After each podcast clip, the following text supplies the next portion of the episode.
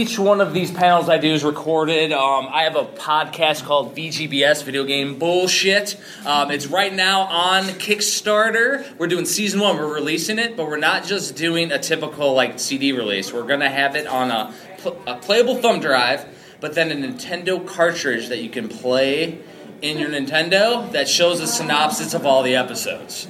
So we're making it crazy. Like I just wanted something really cool. Uh, we're 400% funded right now. We have two weeks left. So I mean, it's it's going crazy. We put a really low goal because it's a podcast. You can listen to it online for free. Right, right. But this is what lets me keep it with no ads, no BS in the middle. Because the only BS you want to hear is just us talking about games. right. So, uh, but who I have with me today is a couple prolific YouTubers. Prolific. Uh, I'm just an author, though, by trade, though, so I write multiple different books as well. I did the complete NES, so two years ago, if you saw me here, I was drunk walking around saying, Hey, I'm doing a book. that's, that's what I was doing. Um, Shirtless. Sh- Maybe shirtless. Shirtless, maybe. probably shirtless. Probably shirtless. I don't know. I never remembered that. That's true. Uh, then after that, um, last year I was here. I had my um, Super Nintendo Kickstarter going last year around this time.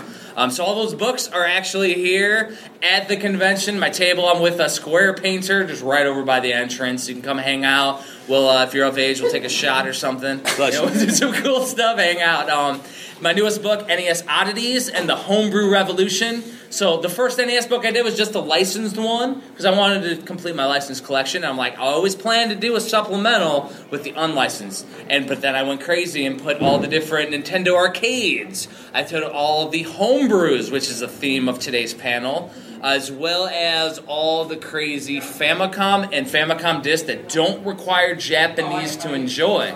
So I literally do the books for me. So I wanted a list because it doesn't exist of all the Famicom stuff. So when you go over to like Carlson's booth over there, who has all the Famicom stuff, you can literally find the games that are like, all right, this one's not going to be an RPG that I don't understand what the heck's going on. that's the, that was my thing. It's literally it all has an idea. so that's a little bit about me. Go ahead, I'll let Mike and Mike. So we got two mics here just to confuse everyone. Yes. Um, we'll let them tell a little bit about themselves, and then we'll delve in Uh, yes. So uh, my name is Mike Levy. I go by Mike Tendo online. Uh, if you've seen me on YouTube, uh, there's a review show I do called "Dude, You Haven't Played This Game," and it's uh, the channel is youtube.com forward slash dongled. Might have just talked about Ninja Crusaders. Yes, latest I- episode. yeah, speaking of NES oddities, that was my latest episode. So uh, we also do a video game podcast. It's a music podcast called Pixel Tunes Radio. So if you like video game music, it's a great show. We put skits in and we just talk about video game music. But we also, of course, have awesome playlists that we pick. We hand pick. Uh, about 12 tracks each episode, sometimes a little more, sometimes a little less, depends on the theme. All different themes. The l- next one that we're releasing is going to be a Sega Saturn episode, and that should be out Wednesday. It's going to be. Oh, Um, so you guys are the first ones to know about this episode. Uh, it's going to be um, Sega Saturn around the world. So it's going to be tracks from Europe, tracks from America, tracks from Japan. Tons and tons of good stuff. Play Um, some Shinobi X tracks. yo, are you reading my mind? I mean, you have. Quit to. doing spoilers. This guy over here. Yes, there is one yeah, Shinobi, X. Shinobi sound- If you're not aware, Yeah. Shinobi Legions was released in the U.S. and I think PAL. No, Um, no. Uh, well, no. Shinobi Shinobi Legions Legions is the. U.S. version, And then Shinobi X. Shinobi X is the version, and there's two different soundtracks. The North American and Japanese versions Yes. of the soundtracks are the same. Exactly. But Richard Jakes is how you actually pronounce it, not Jacques, but Jakes. Really? Yeah, believe it or not. Uh, yeah, so he did a uh, version of the soundtrack that's more like Yuzo Koshiro's kind of style. So that's going to be on the episode.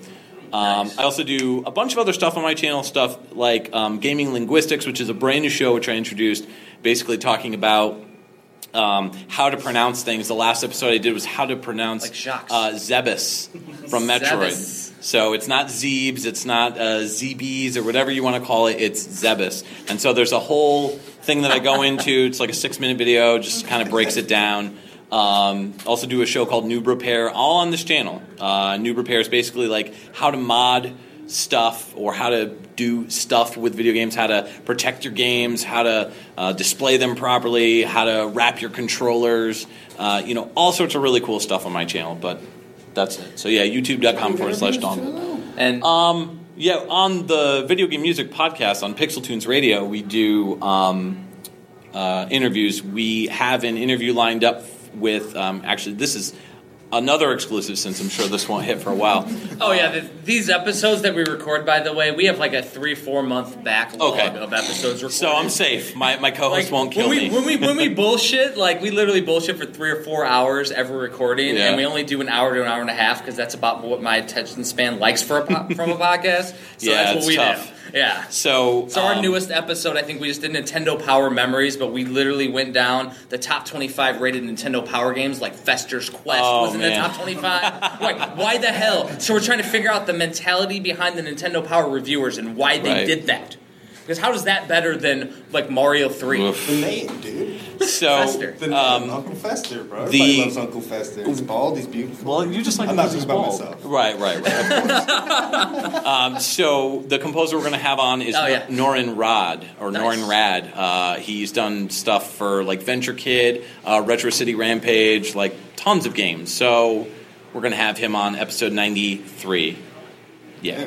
So 93. tons of stuff. running, dude. Great channel. At least I think it's a great channel. Mm. It's Oh, this is that's crazily Podcasts are Put creative. together really nice too. Like you don't really. There's like nothing really to watch on the screen. Like you could just Speak up, rewind. Yep. Rewind, speak up.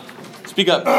Speak up. Don't use your baby so, voice. So just so you know, we will get off track. It's on purpose because we're bullshitting. Yes. So it's completely fine. Also, while we're doing this panel, feel free to chime in with your own stories too because I do it at every panel. It's fun. It's interactive. It's cool. yeah. Um, yeah, absolutely. Rewind. I am Rewind Mike. I run a YouTube channel. I started out talking about you know games that I love, just to kind of get myself into like making videos and kind of learning structure and writing and stuff like that. But now I'm like, I just review oddities and obscurities, kind of like his book. But I mean, I don't go for like the games that are odd and obscure. I like to go for the ones that are actually good, not just because they're obscure. like anybody can pick an obscure game out of the freaking goddamn bag and be mm-hmm. like, oh, this game is obscure, cool. No, I actually try to look for ones that are good. So like a lot of my time is spent actually like just playing through ROMs of games that I don't own because they're probably translated or something like that. A game that we didn't even get, something that was only released in South Korea, which is something I actually just reviewed recently. It's Yeah. a South Korean game. Well, it was Yeah. that that, that um Genesis. Genesis review that you did. For It opened my eyes that like shit. When I'm doing my Genesis book in the future, there's gonna be a lot of gems that I'm not even tracking. Yeah. That's why he's gonna be helping me. like, it's, Yeah, when it comes into Genesis, that's like my, my thing. I love the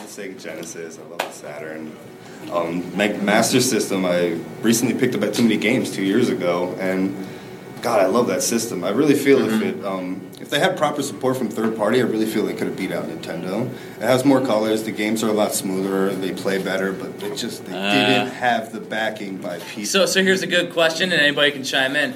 Why did they not have third party support? Because that's a complete bullshit topic that we would talk about on the podcast. Nintendo was pretty much like they were like yeah they were like Correct. if you Nintendo promote- had deals with third-party companies, and it's how they tried to put stick it to the unlicensed companies too. They had these deals, and they said, "All right, so if you go with this company, Master System, or you these unlicensed companies, Mm-hmm. we will not let you stock our Nintendo games that are flying off your shelf.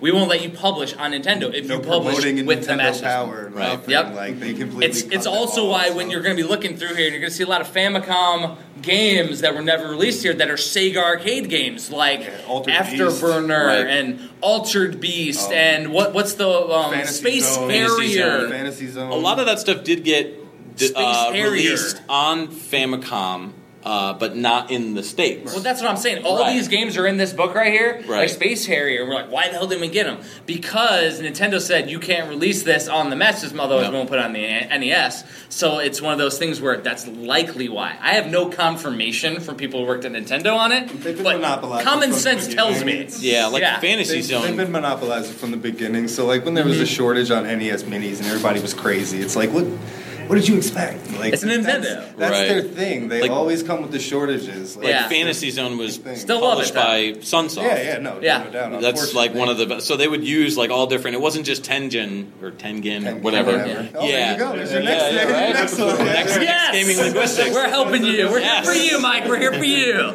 So, uh, you know, uh, they're pretty infamous for uh, releasing, which Norm the Game Historian did a great video on uh, Tengen. Tenjin. So definitely. So, so a good little thing on the Fantasy Zone that I learned when I was researching the book is that there's two versions of the original Fantasy Zone, Mm-hmm. and then the Japanese one is a little more colorful, better gameplay than the actual Tenjin Right. one that came out later. And then there's a sequel, Tears Right. of Opa Opa. yeah, Opa Opa. Yeah. Like I, I, I'm like a black hole of gaming knowledge, dude. All these books, like it's No, like, ridiculous. it's- it's a really like, good explanation I'm a- for yourself. The I'm- three of us put together But- are very scary. But then the other aspect is, is people say, well, you're not like a black hole because a black hole sucks in knowledge. I shoot it all out. Let's out. not talk about you Shooting sucking. it all out and sucking it all in. Let's not, let's not talk about you sucking. Oh lord! but anyways, go ahead, Mike. Continue. We interrupt you. That's pretty much it. You know, uh, recently I got a bunch of my you know smaller YouTube friends together. Some of them are a little bit bigger, and we put together it's uh, like the Konami years. Basically, we covered all the NES releases that Konami did, just only in America though, not like the Japanese games. And you know, we just basically did like short synopsis of them, review some of them What were did I- memories. What did I cover for that? TMNT two. TMNT two. Yeah. That's right. Absolutely. Yeah, yeah, yeah. yeah. Did it good justice. Did Yeah. you did you cover any of the Ultra games? Yes, all mm-hmm. Ultra Yeah. as well. Yep. Yep. That Yeah, was their way around Nintendo system. Yeah, every, Yep. it was every single game that was released by that company, even if it was Ultra.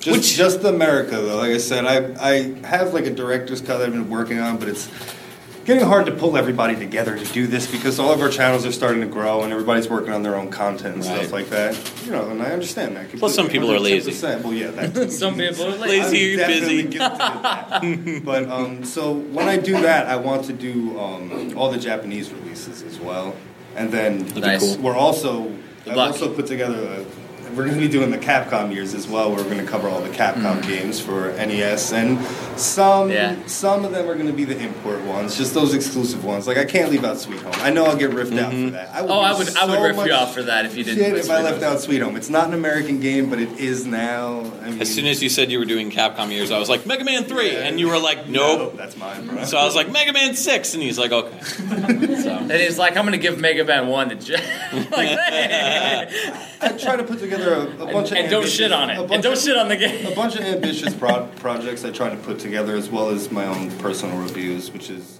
actually an NES on licensed game that's about to be released really soon. Or it's a homebrew, actually. Sorry, the But- Twin Dragons. Yep, Twin Oh, yeah. Dragons the by guy- uh, Anton. Yeah, the guy reached out to me and he was like, "Hey, you know, I saw you were showing interest in my game. Would you mind taking a look at it and you know, making a video on it possibly?" And I was like, "Yeah, man, I'll take a look at so it." So rewind, you're the master of segues. So let's go into what the panel is, actually. So um, we're talking about at odd and weird Nintendo games, but we're going to talk primarily aftermarket. So does anybody know what aftermarket Nintendo games means? And you can chime in, speak up, be on the podcast.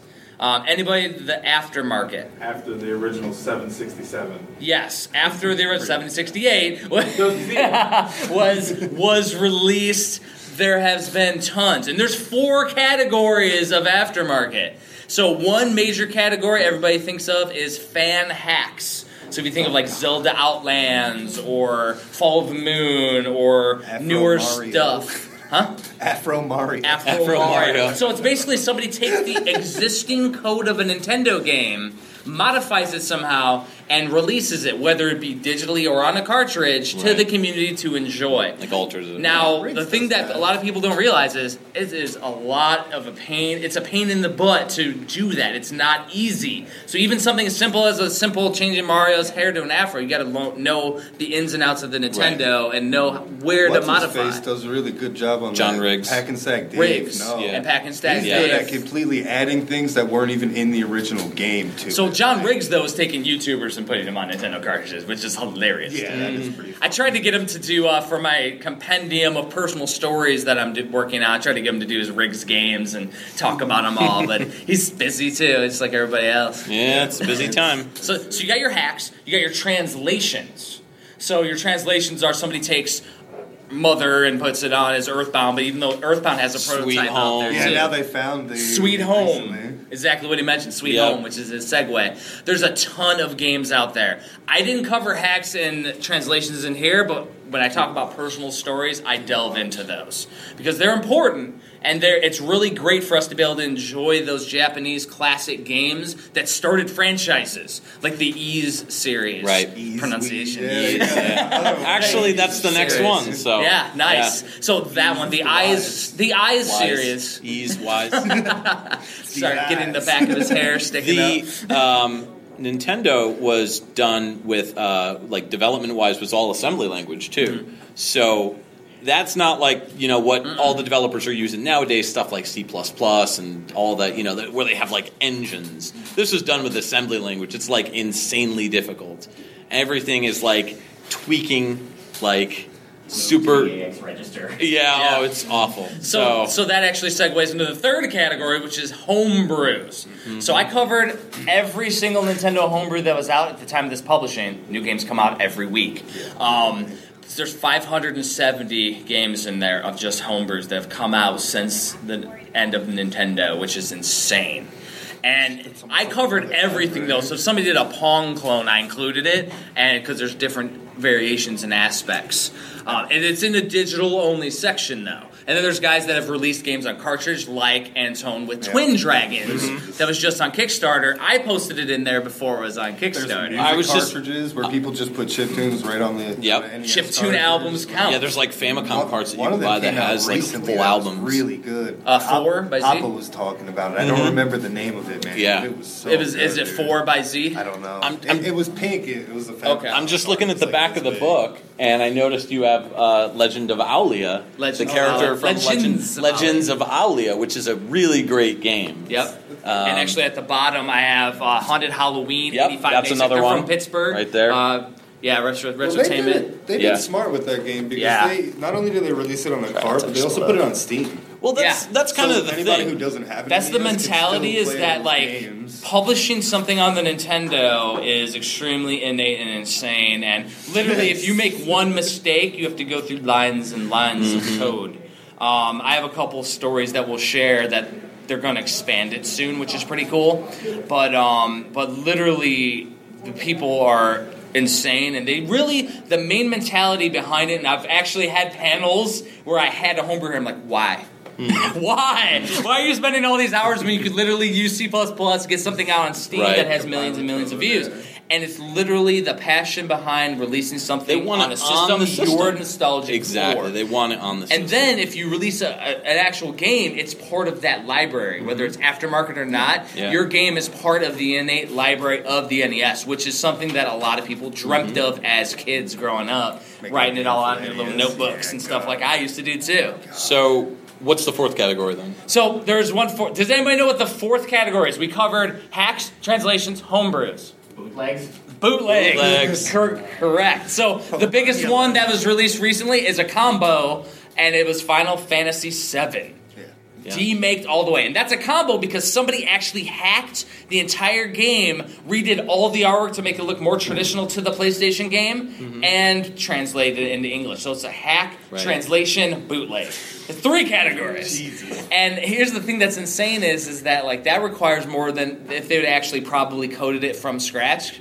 Because you have to Try to decompile reverse- and reverse engineer the code, Mm-hmm. which is insane if you think about it from like if you you don't understand bits It and must have bytes. taken years. It, it years. did, and they were they were on a forum showing their progress for years, and I saw it, and I was like, oh no.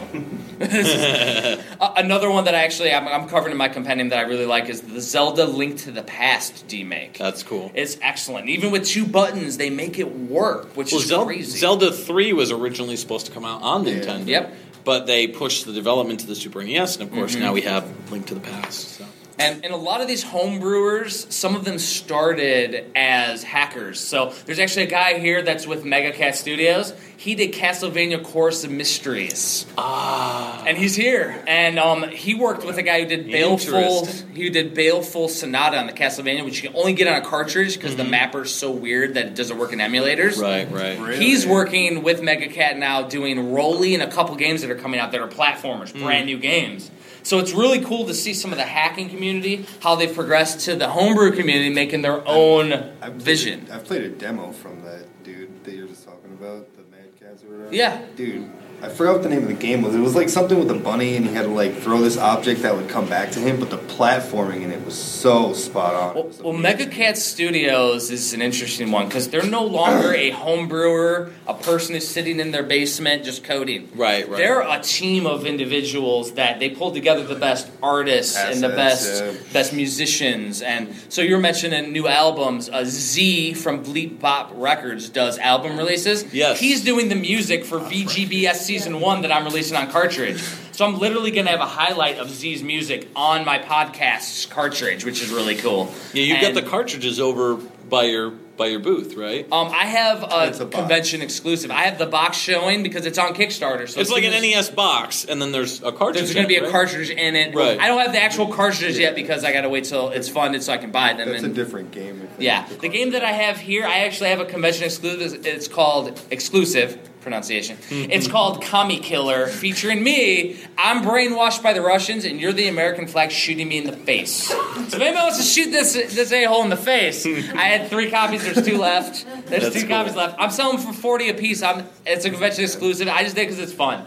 That's, that's it. Like the guy who programmed the original one's like, dude, I can put your face in here, and then when you kill me, it says, buy my book, like Jay Sherman. I was like, dude, and he, recorded awesome. me saying it, so it's literally when you kill me, it So it's like a- it's book, like a PCM sample pig. that plays? Yeah. That's it says, buy my book, you capitalist pig. like, it's so great. And then when, then when you lose, inevitably, lasers come out of my eyes and destroy the Americas. like it's so. That's the crazy thing. Like that's a very small, like not a full Nintendo game, but it's a full arcade experience. Hmm. So I, there's actual categories of the types of games that people can release. Because would you think that if somebody released Frogger on the Nintendo, is that a legitimate homebrew? It is. Mm-hmm. Because on Nintendo, people ported licensed games, and that's a real game of Galaga, but it's a port of the arcade. Right. And there's so there's people filling those Yeah. gaps in the NES library is what we like to call it. So they're gap filling the games like Frogger. There's actually a version called Battle Frogs, and you actually play two player battle Battle Frogs. That's cool. Is there a large community like working on parody? Because like what you mentioned is essentially just a parody. Yes. There's Mhm. a lot of parody in, in this So culture. I think it comes with the actual individual coder. So this guy like gets assembly. He can put out a game in like a week or two. Like he goes to the Ludum Dare mm. in like 72 hours. And he can put out a full game. Yeah. But it's, it's simplistic and easy to do for him. And he does like one of them is called Cornball Cock Essers. like that's what the ga- that's what that one is called. And it's It's literally whole story, ridiculous. though, doesn't it? it's like it has a whole story based on a thread on Nintendo Oh, Age that oh it's a God. fun thing. There's a new game called Wrecked. 'Cause There's this guy who's like, I'm gonna go back to Walmart where I'm working, and they're all gonna be wrecked when I go through. And so he made a game called Wrecked, where you're going through Walmart on the game. Like, there is a lot of parody, and and that's one of those things where there's a lot of people in the community that think that that might dilute the community hmm. because they're making their serious games. But I think it's all fun. I, I think it's cool to have a new playable game, regardless of what Yeah. it is. If it's a funny little parody game, or if it's a serious platformer that can rival what's out there. So with those categories, have, have you guys played any of those kinds of games at all? Yeah, what are your experiences? Go ahead, sound off. Like raise your hand and I'll go on. Go ahead. I played the Mario 3 randomizer. Mario 3 Okay. random randomizer's crazy. Those are Zelda. nuts. I played the Mario World one, uh, So- the Kaizo Mario. Kaizo oh, Mario's so ridiculous. Dude, I- So speaking of Mario had to stage 3, I was done, man. There's, there's like all those little invisible blocks if you go to jump and it's Yeah. like you hit it. They troll you. Died. It's like I get it, I get it, but There's I kind of want to have a little bit of fun too. Well, there's even like sequencers and stuff that people set up where they have like they'll take Mario World and they'll set it up so that it it plays to a song, and so they'll put the song Oh, on, yeah. Yeah. and Mario will start going off, you know, running, jumping, and stuff, and then it's on an automated sequencer, so he's just moving and doing stuff, and it goes Yeah. in tune with the music. They do that with the Mario It's- Maker. Mario. Maker Yeah. does that too. They It's yeah. so nuts. that now. It's so So there's there's two extensive Mario 3 hacks. Are you aware of them? One's called Mario Adventure, and it's literally you can see all seven worlds. You go to them, and it's a little bit more difficult. Not quite Kaizo, Mm. but it's pretty difficult. It's a full game. But then there's Super Mario 3 Mix, that. And that game was programmed over the course of like multiple years. I remember last year I saw the guy who made the game, and I was with the guy who was selling the guy's hacks, and he oh. didn't know. And I'm like, "Will you sign this for me?" He's like, "I got the courier to sign it," but he was like, "But the thing is, that game literally could be Super Mario Brothers 4. Right, it's so right. expertly well produced. done. It it has saves in it now. Yeah. Every level is based off a Mario game. So m- World One is Mario One. World Two is Mario Two, and you can pick up and throw like different Mm-hmm. Yeah. radishes. Like there's a Mario Galaxy world, and it manipulates, and it's in Mario Three. It's the Mario That's Three cool. engine. Mm-hmm. Yeah, you can play as Mario. Luigi or Toad, Mm-hmm. like it's that kind of stuff where it's like that's its legitimate its own game. That's an amazing new experience. If you like Mario Three, there's more. Mm-hmm. Like and it's and the difficulty's reasonable. Yeah. And then they go to the modern gaming where they have three coins you can collect on every level. You get every coin it unlocks a ninth world with a new boss once you beat that, like brand new boss that wasn't That's in the cool. game. Like it's it's craziness. That's the crazy shit that the aftermarket Somebody, somebody gets. did that with Mario 64, where they pretty much turned it into Mario Galaxy. I completely forgot the name of the hack, but it is. I, I think I saw that recently it's too. so amazing. you ever played the Mario 64 hack where you get to play as two players? No. No. So like literally you're Mario and Luigi, and when you walk, roll away from each other, the camera keeps zooming and zooming and zooming until it breaks. I actually have it working on my hacked Xbox with coin ops, and it's That's hilarious. cool. It'll break the system. It's so fun. What's going on, pimp? All right then. Only at a convention. He's like, "Where's Only the Super Nintendo games, games to yeah. throw at me?" but that's the thing with Mario Three; it goes forever. Mm-hmm. And I mean, I could go forever just on homebrew. I've done panels just on homebrew games because, like, I know all the uh, the different contributors and the people that make them because I've been on Nintendo Age forever Mm-hmm. and NesDev. Nobody ever mentions NesDev. NesDev's the hardware side, and they produce games too, just as many. A lot of those Right. Hmm. albums start off on NesDev. There's a guy who contacted me. I call him Yoda. His name's Memblers. He said he could get our entire season one of two gigabytes of data with four, over 40 hours of content from season one on a Nintendo cartridge playable. Wow. I'm like, how long would that take? Because my Kickstarter's live now. I'm Yeah. not making backers wait years to get this thing. Yeah. So it might be a future thing. But I was like, That's something nice, about putting a micro SD on the actual board of the game. Like, he's a hardware mastermind. He's the guy who started the boards, the custom boards for the homebrew scene. Hmm. Oh, really? That's why they exist Oh, because wow. of him. Huh. And I shared a I shared a room with him at Midwest Gaming Classic this year. That's so cool. he's like the crazy guy. Brazel was running? What's that? Is that the one Brazel went to? Um, Brazel, I think so. I didn't see him. I think he was I there. bet- It's like right by his house, pretty much. Yeah, it's right by his house. That's crazy. So what? Bring us back on track. what- anybody else for games? Yeah, Freddy versus Jason for homebrew. Yeah, Yes. I've heard about that. Yep. Yes. Yeah. Second Sec D. So there's two versions, right? There's Freddy versus Jason and Jason versus Freddy, and you can play as either character. It's so cool. A, a buddy of ours, uh, you guys may have heard of him, LJN Defender, Cygnus Destroyer, Mm-hmm. Matt. right? Matt Ezro. Nate. He does a bunch of reviews for those kind of games.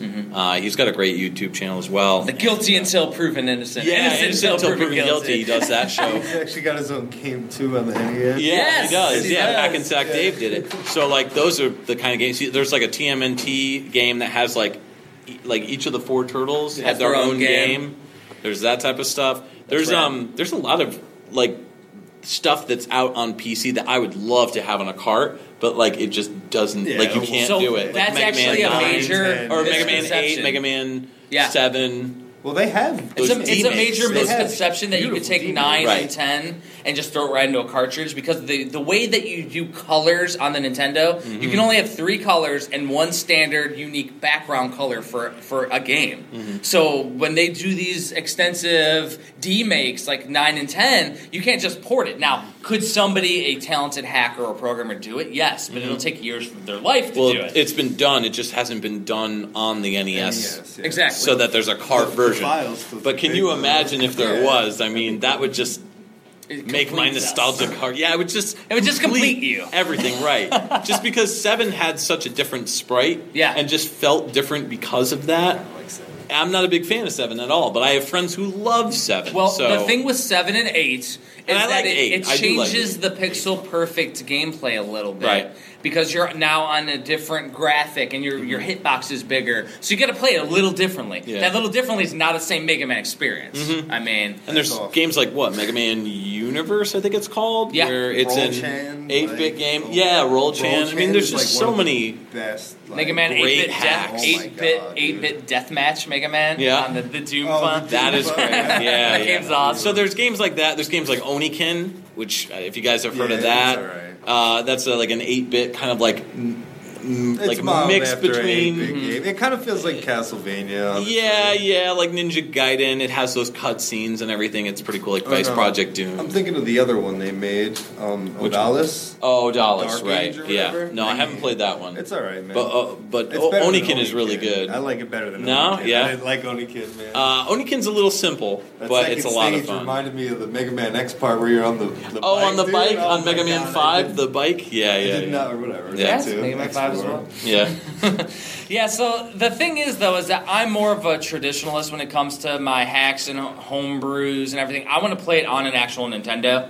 Um, I was buying them all up, you know, repros and everything for a while, and then I realized that people like Stone Age Gamer are creating these flash cartridges. Right, right. So, if you're not aware, the flash cartridges essentially allow you to load up ROMs onto an SD card or a micro SD card Yeah, now. like an EverDrive, And basically. the EverDrive N8 is the Nintendo version. Yeah. And you literally can play in a Famicom or Nintendo, and you can play all of these hacks and homebrews and everything that was that weren't released. Because Yeah. I have a whole section of hundreds of homebrew games that were never released physically, mm-hmm. so that you can still play them on the actual Yeah. hardware. Yeah, you could put them on the uh, SD card. Yeah. Instead of paying forty dollars a repro card, And forty dollars I mean, some, repro some card of them are adds like, up, You know, some of them you want them physically for whatever reason. I couldn't explain it to you, but Well, I don't know, like Dude, I Legend own of Adventure Owlia. Island Four, and I own like Yeah, Sweet yeah. Home. I own a couple. Like I, I have Sweet I, I just don't understand why I and buy them. I'd like to get Legend. You're a collector, and we got we're addicted. well, yeah, but like you said, We like, buy all of the stuff. Yeah. but exactly. I can pay hundred dollars for one EverDrive instead of forty dollars a card. And Yeah. Well, that's the whole. Well, that's the, the that's when, you, struggle. when you're obsessed with Yeah, Zelda, I want to get all the Zelda hacks. Like Right. it's just what it is. yeah, like got to do it. That's part of the struggle. We got we got one.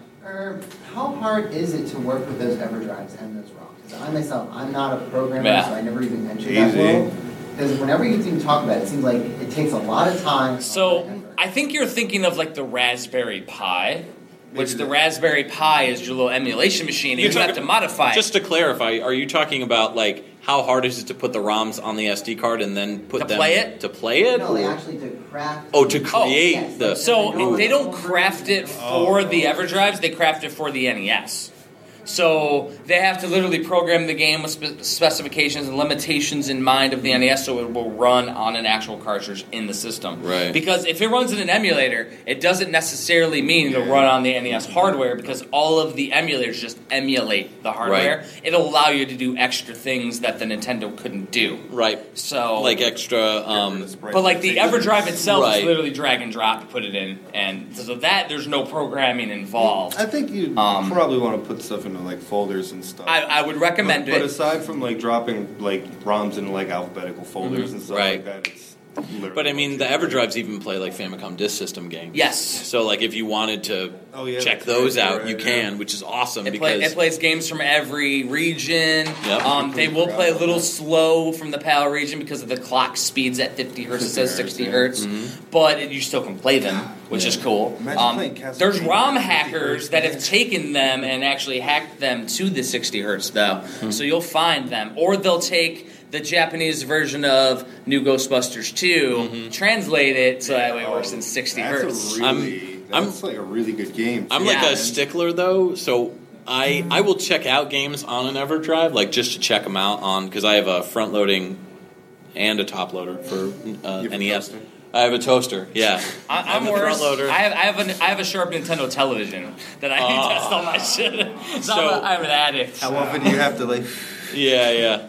No. Well, I have a whole new pin connector, but still, I mean, even so, I mean, Can't you replace still the pin gotta. They work better. Yeah, I mean, you replace the pin Yeah. connector, but still. But I also have a Sharp Twin Famicom too, and I'm Yeah. like exclusive with, uh, like I won't play Famicom stuff on my EverDrive. Like I, will I use it. the uh, AV top loader, the one that looks like the NES 2. Yep, That's yep. what I use for Yeah. my. I just need to get a convert card. Yeah, I'll be straight Yeah. to play my Famicom. I got a top loader. Well, and, and Yeah, the thing is, is what Rewind Mike's saying is not wrong because everybody plays and collects how they want. Yeah. Like I'm not going to say, hey, you need to play everything on hardware. That's just how I do it. Yeah, if you yeah. just want to play everything on an emulator and enjoy it on your computer, you're still enjoying the NES. Honestly, that's how I record the footage for a lot of my reviews and stuff. Yeah, yeah. I do it off of emulator. how dare you? No.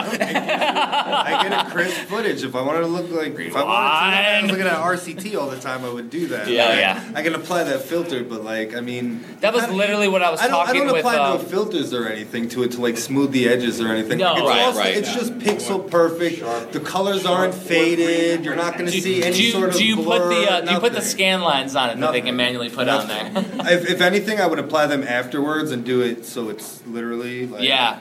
I just you know, record bit straight from from the console uh, with an Elgato. I, ca- I hate the way it looks, man. It Really? looks so washed out. It dude. does look washed it out. looks so washed So- out with the Elgato. No, recording Super 8. Yeah. yeah, yeah. So that was one thing Funny, I was. saw um, one. I was about to pick up a. Super on, on, the, on that note, though, before I get sidetracked, I was thinking about when I research. and Let me know if that's a good idea. That when I do my research for my next book, like Genesis, if I have it going on a live stream and then I can have a mic on and talk with people online while I'm going through because I go through every and play every game. Mm-hmm. But it's not going to be me playing and beating every Genesis game. It's going to be me playing it, figuring out how many players there are, talking about the dichotomy of it, and then if you, people are BSing with it, I'll give them credit in the book too. Mm-hmm. Like like if I used your words or whatever. I think that's Yeah, a yeah. cool idea. I haven't tried it yet. I don't have time to do videos like these guys because I'm working on books all the time.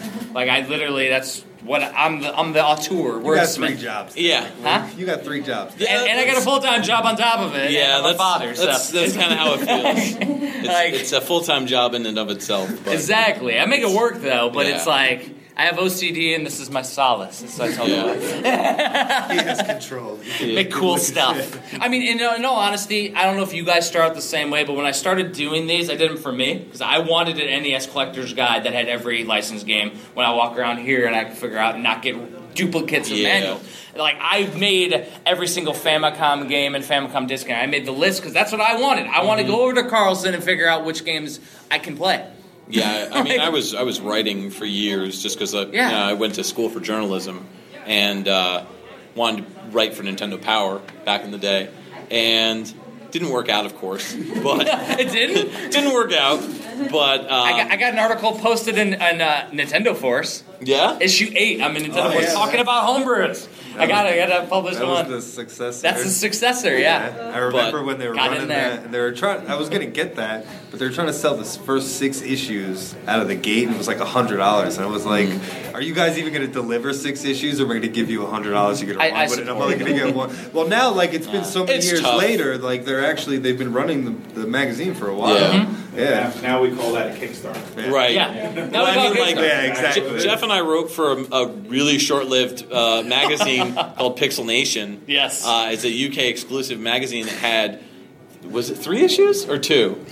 Two physical, one with digital only. Right. So um, Misspelled my name in the first issue. yeah, Put Whitenhagen or something. Like- yeah. I mean, it just it, it happens, you know. Or no, it was two when comes to W's. that Well, Wittenhagen. I don't know how we messed it up. That that kind of what stuff. were, is, what were the articles tough. you were doing? Uh, oh, I did a ton. Because I Um, did the year in gaming. If you notice, I had the 90 and 91 Culture Chronicles. Mm-hmm. I did 87, Yeah. 88, and 89 in that ma- in those magazines. I did. Uh, I need to go a little bit more in depth. I got the cover story on the second issue, which was Final Fantasy VII. Yeah. So I did an, uh, an article on that, and then I did an article on Call him Cover Girl.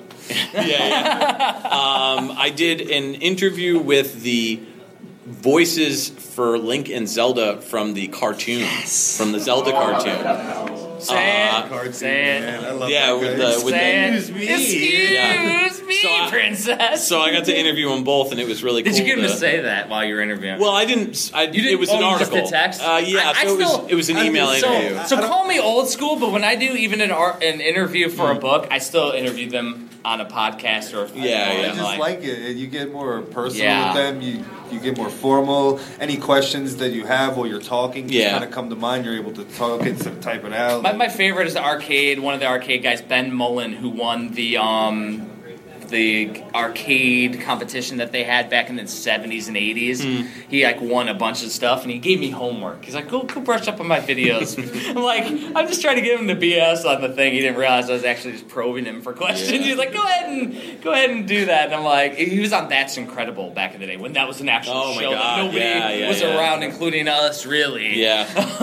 but, But- still, he was on that and won it.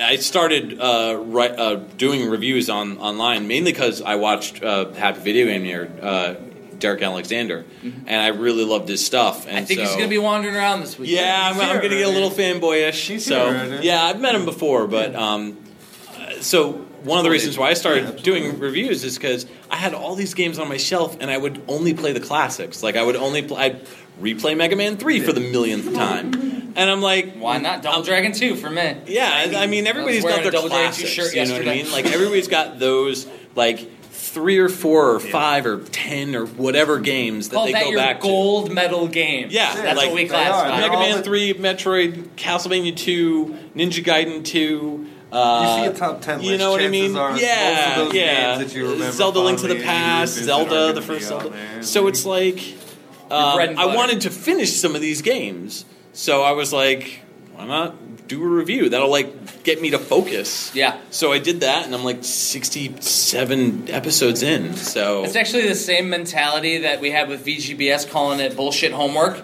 It's all mm-hmm. homework's bullshit. But it gets us to focus for a week or two on a game. So then when we're literally playing like Kid Dracula, we're going to break it down, but then we analyze every single bit of it. So we just did Vice Project Doom that we Oh, recorded. such a good and game. I, we broke out every level by level and had Nintendo Power open to talk about how crappily they covered it. Like, it was terrible. We're sitting there reading, I'm like, this is literally terrible. And then we talked about the exact notes that we took when we mm-hmm. beat the game. We're like, this doesn't match up. And it's like literally an hour and a half episode that's going to be in season three. It's coming out soon in VGBS. Just- like, it just we're, kills me. We're three, three month backlog. You'll see it. you know, we're, talk- we're talking about like forty dollars a pop for homebrew games that you'll walk around here and Well, you'll see.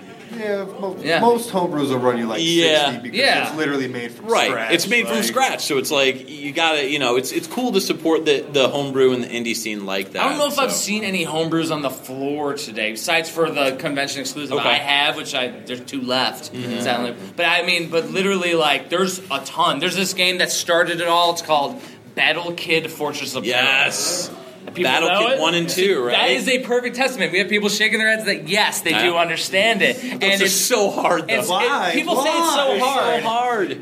so hard. I s so so Yeah. the programmer of it is Sivak. His name's Jordan. Yep. He literally is a Mega Man speedrunner. So you can if you hold forward, you can go through every level if you know to time the jumps Yeah. perfectly. I speedran it to the point the boss rush mode that I actually got a limited edition copy of Battle Kid 2.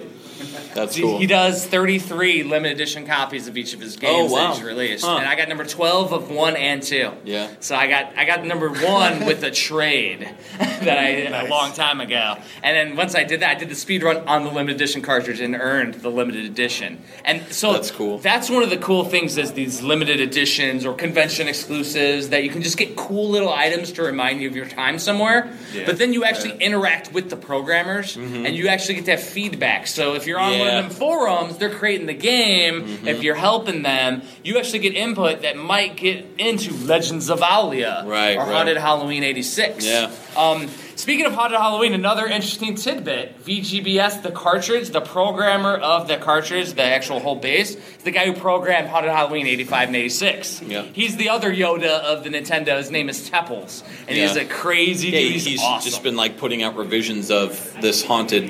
What's it called? Haunted. Haunted Halloween Haunted 85. Halloween. and 85 and it's not even a They're revision. pretty fun, yeah. The first one is a minimalistic beat 'em up that you go through. Looks like River City Ransom. Yeah. There's a lot of platforming to it. Yeah. Number two has combinations. It has parallax scrolling. Like it's night and day. Yeah, yeah. I still, from nostalgia of playing it with them and with for the bullshit homework 85 i like 85 more but it's technically way superior for 86 Right, right. like it's it's ridiculous. There's Yes. achievements in it now. There's special moves. There's two players. Yeah, it's Like- cool. I mean, you get to see Yeah. The developers The kind of grow. the progression. You get to see them grow. I mean, even Battle Kid One, and Two. Uh, you know, you compare the two, and So, so what I like to compare it to is the beginning of the NES programming. You have your black box games that are kind of like arcadey ports. Then later on, you have your little Samsons, Mm-hmm. and you have your crazy games that like your um, what is it, uh, Recca. Right. For the oh, Famicom. Recca Like I'm just saying, that's a bullet hell shooter pretty much on the Nintendo. on the NES that runs. Have you played like butter. Blade Buster? No, I haven't. Blade Buster. Anybody heard of Blade Buster?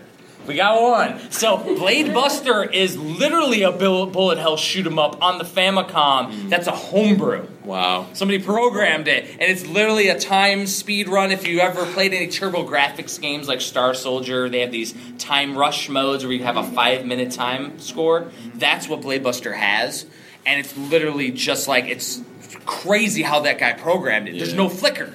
That's the other Yeah. thing. So Well, you know when Nintendo slowed down things would flicker, you get flashing. There's none of that in this game. It's moving faster than Recca. Yeah. which is Well, that's the good thing about impressive. Recca, though. It, it has the two options between where you can go for performance Yep. or you could get like quality out of the game to where the game will like move. I think when I'm thinking like, a lot Recca- of flashing. So the thing with Recca, do you, Yeah. have you guys heard of Recca? Do you, you guys know? All right, We got a so few. Recca tough. Oh is my it's called Summer Carnival '92 Recca. Yeah. uh, there were these basically these it was never really. by contests. by I guess you could NEC, say. who made the turbo, Right. They would run this caravan, and it was literally you'd have these guys like Takahashi Meijin, who is the guy who's the pixel for Adventure Island. He's literally like the record holder for speed taps for shooters. Yeah. and he would do like if you look it up, there's this one where the, where he's fighting another guy in one of these summer carnivals, Mm-hmm. and there's this classic music behind it. It's like a 80s mo- montage, Mm-hmm. but he's like literally like he has this Hudson B Tapper controller. If you ever see it here, where it Yeah. taps how fast you go, it's for him. Yeah, Recca Recca's an Recca amazing was made for him. And it's it runs just smooth as butter on the on the Famicom. It's a Famicom exclusive. Yep. You can get it on the NES, and I'm pretty sure you can like play it like you can do like can. a, a homebrew or a bootleg or whatever you want to call it. But that game is fantastic. It's And one I of the best thinking, shooters on the when, NES. when I was thinking of Bullet Hell, there's a, there's a hack of it yeah, called probably a repro. there's there's a hack of it called Recca Pure, and they made it into a bullet hell where there's tons of bullets coming. Oh. like It's already bad. it's already bad, and they made It's it already worse. it's already a really It's like insane game. Kaizo Rek- Recca. Kaizo Yeah. Recca, yeah. Kaizo Recca. But like you press the select button and it goes pure and it starts getting hell in the background. But it's it's it's just Like, oh. visually astounding, uh, musically fantastic. It's it just if I was to recommend one game We're good. that you guys should check out, as far as like pushing. Yeah, if I was to recommend, recommend- Yay! this guy wins. This guy wins. he wins the convention. yeah, yeah, yeah. If I was to recommend Yeah. you to get a game, So, so that would be a good Famicom exclusive. Yep. Um, for homebrews, we have the Legends of Owlia. The one I wanted to mention before the end of the panel is called Mystic Searches. That's being Oh, I've heard programmed. of that one, yeah. Mystic Origins is a prequel. It's just released to backers, and they did a physical version. Mm-hmm. It is literally this guy Joe Granato's brainchild that he wanted as a kid. He's making it into a Zelda-style game, Mm-hmm. full action RPG with music, and there's actually you can play a lute um, in the game to unlock stuff. Uh, there's magic in it. You can jump and jump attack in a Zelda style game. Right. Um, it's awesome, and that's he did a documentary called "The New 8-Bit Heroes," which he's toured around a few of the conventions last year, and it's on the NES homebrew scene developers and the mindset behind them. Yeah. So it's it's a really cool thing because he did that, and then he's doing the third thing, which we'll all be able to create Nintendo homebrews without knowing Uh, how yes. to program. Yeah. He's calling it NES Maker, and it stemmed from him doing this whole thing of changing a bit and spending months trying to figure out what the heck went wrong. And he had this guy who is an engineer develop this Windows back end where he can literally have uh, different pictures it's called object oriented programming, but literally move move different pictures, and then it compiles it, and then he hooks up this USB to a cart flasher. You can flash it right into a Nintendo cartridge, your That's so own cool. game. So the limitations on that are a couple. Number one, you can only program what's in that game program. So right now it would be an action RPG. But if he takes it to Kickstarter, he could have that engineer create the shoot 'em up, the platformer, the RPG traditional.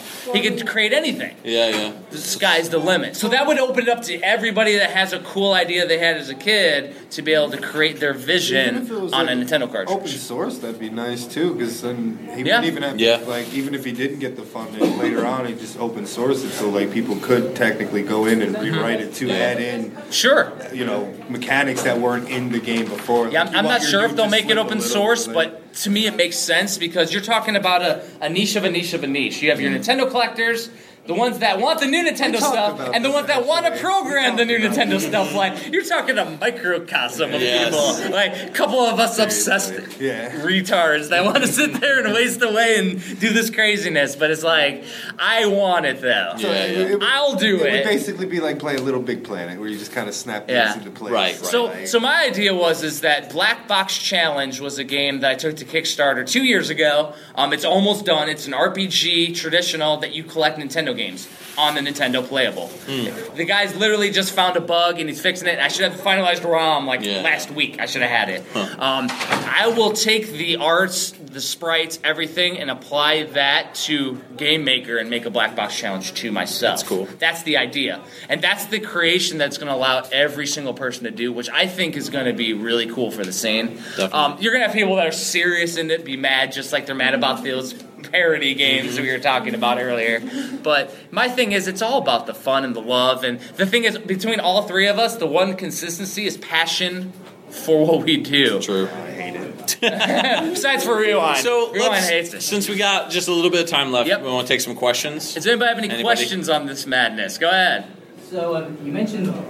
sorry. No, No, it's cool. point at both. So you mentioned the book. The book really didn't have anything on fan translation. Fan translation. Yep. Which I mean makes sense considering Yeah. it would probably add a lot more page count. It would, Yeah. yeah. Um, a hundred something extra pages. It's already a 500 page Yeah. book that you literally could bludgeon somebody But with. do any of you have a game you're really happy there exists a fan translation for? Hmm? But do any of you have a game that you're really happy Yeah. there exists a fan translation for? Oh yeah. Uh, Absolutely. uh, Sweet Home comes to mind. Sweet Definitely Home. Sweet Home. I'm glad they did a translation of that.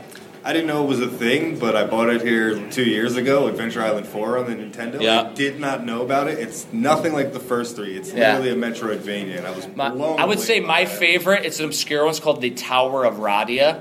Um, or Chronicles of the Radia War, depending on the translator. But um, I actually included it in here because you can enjoy the game without knowing Japanese. Right. But knowing the story behind it, you can play, I think, four or five characters in an action RPG. And it's like, it's not a Zelda style where everything comes at you. But what happens is when you get to some enemies, the screen kind of stops, and then you have to fight them to progress. And it's really cool game. That's the one that I'm the happiest. Yeah, Yeah, belt it's, scroller, It's a belt scroller, Yeah, sure. Yeah, I, I like that. Yep. Alright, so you really seem to love the NES, and I'm really getting that vibe. I was curious, what NES games do you like that were not made by Nintendo? Like me, I always like the rescue games. Go on. Oh, yeah. Oh yeah, Capcom's amazing. That was, Christ, yeah. Oh, yeah. Two players. That's what I really liked it, and you get to pick your partner up and mm-hmm. carry it to That the was- level, and they have no idea. There were so do. many parts where you necessarily needed to do that, though. Like you had to pick your friend up to get through. Like they had the disappearing blocks in Yeah. Rescue Rangers. Yeah. you're not getting that together. You're not doing that No. together. One of you needs to be carrying the other to get through those jumps. There's there's a lot of really I mean, weird Recca's games. made by Naxsoft. Right. I mean, there's a lot of the games we were talking about weren't released by traditional for, Nintendo. for actual licensed games. You mean? Um, I mean, geez, there's so many. Um, yeah, that's. I mean, Yeah, because we're talking about the odd stuff for the panel, but I mean, I for was- license, I mean, I love Double Dragon 2. I like the Ninja Turtle Yeah. games. Like- I like Jackal, Contra, Castlevania. Zelda, Castlevania, Castlevania, yeah, Castlevania. Star Tropics is like one of my favorite. Star Tropics is excellent. Uh, Guardian Legend, Yeah. Ninja Gaiden, uh, Vice Project Doom, River um, City Ransom, Kabuki Shatterhand, Kabuki. Yeah, Kabuki Quantum Fight, Journey to Silius. I Yes. mean, there's just so many fantastic NES I know, games. and I know we're I know we're forgetting like 20, 30. Oh, I'm sure. Like Yeah, easily. Adventure absolutely. Island is, is Yeah. Adventure Island. itself. Yep. Um, I mean, then you got Final Fantasy and Crystalis. Yeah, and yeah. Like, I call it there's- Crystalis or is it Crystalis? Oh, that's Episode! Uh, yeah. No, I, I I used to call it Chrysalis. Yeah. I, I don't even pronounce the T, but I'm totally The- the wrong. I know I'm wrong. The T is silent. The yeah, T is silent. yeah. I don't know. It sounds like a fancy champagne, you know. So, so I think we probably have about five minutes. Let's do. Let's talk a little bit quickly about what we're gonna be doing in the future and where to get a hold of us. So, um, all of my books are available at HigginsAlley.com. Um, I have my card on my table. You'll be able to see it. I'm with Square Painter. I got the big old banner, and I have tons of books on there. Um, I'm working on re-releasing my first book that was originally by that pic, that uh, Pixel Nation company. Whatever. yeah. Um, I'm re-releasing it with an artist that does the Might and Magic series. He he is Power Blade, so the Power Blade guy. It's not Yeah, Arnold. It's yeah. this guy.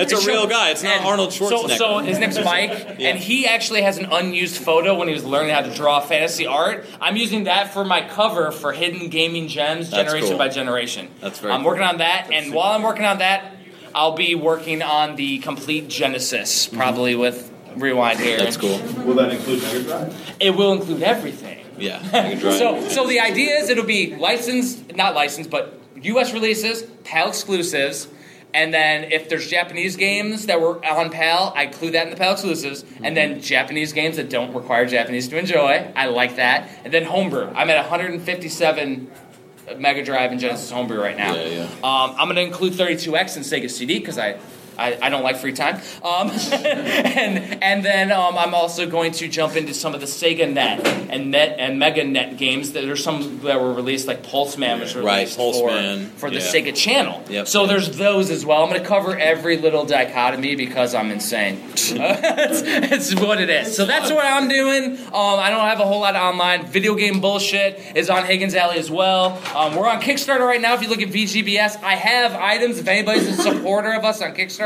I got like buttons that were made up by uh, the guys who do Henshin Engine for the Oh, Turbo. cool.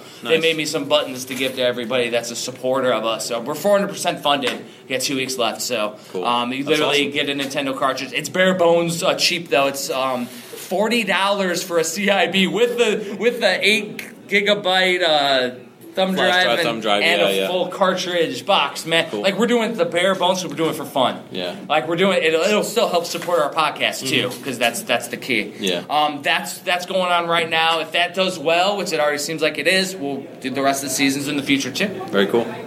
Um, I don't have a lot going on. He's Mike. Hi everybody. No, normally I have so much going on. Um, oh, I'm finishing up an article for you. Yes. For uh, um, it's going to be a Metroid article for. That's his something we haven't compendium. mentioned. So, Yeah. okay, on that, Yeah. I do compendiums. So, personal stories of the system. So, the Nintendo compendium is NES personal stories. Right. Everybody has an opportunity to write for it. Yeah. So, if you're a backer, that tier that's right there, which I don't try You to get to write charge the book. anything, It's cool. it's you get write. I'll be doing the Yeah. same thing for Genesis going forward. It may just be in the one Genesis book, though. So I did an article for He's that. doing that. Uh, Castlevania 2, which I already wrote, that's in the book, and then Mm-hmm. Metroid. So yeah, that, and then um, Pixel Tunes is uh, rounding the corner on episode 92. 91 comes out this Wednesday. We come out with new episodes every other week. So you know we have a pretty set schedule. In October, we do uh, like a full-on Halloween thing where we usually do anywhere between three to four episodes of Pixel Tunes. Um, Castlevania, Silent Hill, um, you know, you name it. It's if it's spooky, you know, if it's spooky, we're, we're doing it.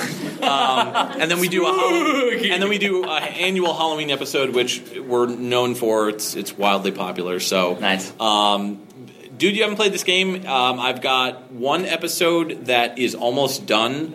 It just I just have to do the live action, and then it's it's a skip based show. So it's a skip based review show.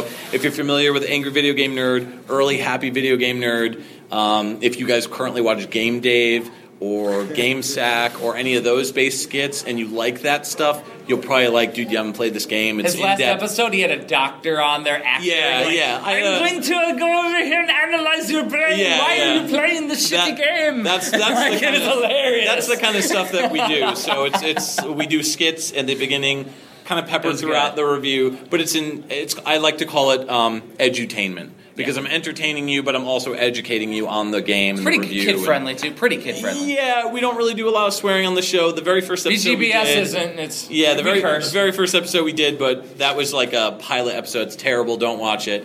Uh, watch all the newer stuff. It's all good stuff. And then, um, First thing you watch. yeah, First thing. I watch now is gonna be And that one. uh, new episode of gaming uh, linguistics is in the works. That's the Nice. Y's versus Y's versus whatever. And then the very last thing is the Super Ghouls and Ghosts challenge, which that'll be out really soon. I'm doing a, a Super Ghouls and Ghosts challenge with Westapo. Oh, yeah. Uh, we put out the shout out on both of our channels. Uh, where we were basically like, hey, if you want to try to speed run this game, you get five lives and that's it to see if you can go through. And so that's about it. Be, be quick, rewind. We got one minute. I am Rewind Mike. Thank you very much for sitting on this panel. You guys have a great weekend. You can find me on YouTube under that same name. Thank you guys. Everyone. Thanks, everybody.